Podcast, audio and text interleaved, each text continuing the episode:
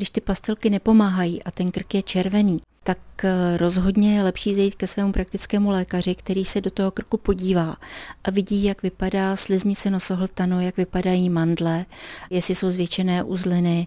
Může ten praktický lékař udělat výtěr z krku nebo poslat na další vyšetření třeba na orlo, kde se podívají až za roh, kam vlastně my nevidíme. Udělá mu CRP nebo mu udělá strep test a zjistí se, jaká je příčina těch bolestí v krku. Často takovéto chronické bolesti vyústí až v samotný zánět mandlí. Tak kdy vzniká a jak tomu zabránit? Taková ta delší bolestivost v krku, to znamená, že je tam nějaký akutní zánět, může být třeba virový, tak na každé virové onemocnění většinou nasedne nějaká bakterie. A nejčastěji to bývá streptokok, který udělá zánět mandlí, to znamená angínu. A to poznáte snadno, když otevřete pusu a na těch mandlích najednou máte bílé tečky. To jsou ty čepy, to je ta klasická angína.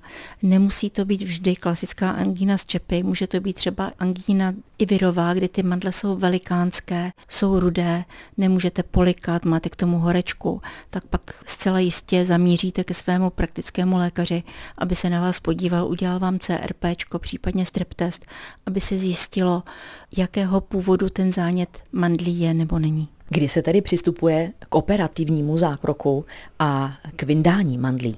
No, oni jsou dvě školy. Když máte opakovaně za sebou záněty mandlí, máte tam chronické čepy, tak vlastně ta mandle je jako fokus infekce, takže stačí jenom trošičku nastydnout a ten zánět se vám rozletí do celého těla.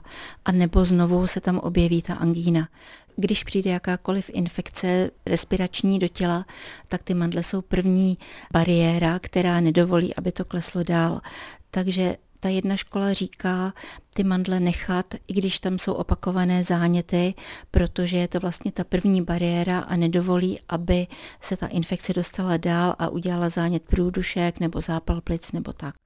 Ta druhá škola říká zase, proč by tam ty mandle, které jsou opakovaně atakovány zánětem a které vlastně jsou rezervoárem nebo takovým tím ložiskem, kde ta infekce je, proč je tam nechávat, pryč s nimi, aby nebyly z toho zase další komplikace, jako je zánět srdeční nitroblány, zánět ledvin, tak s těmi těmi poškozenými mandlemi pryč to tělo si pak udělá další bariéru, udělá další imunitu. Rozhodně je menším zlem, když pak ten dotyčný dostane zánět průdušek, než aby dostal zánět srdeční nitroblány díky tomu, že tam jsou pořád ty špatné poškozené mandle, nebo aby dostal zánět ledvin. Vy sama říkáte, že na odstranění mandlí jsou dva lékařské pohledy. Jak tedy má postupovat pacient, když mu navrhuje něco lékař a on sám třeba by rád zvolil jinou možnost?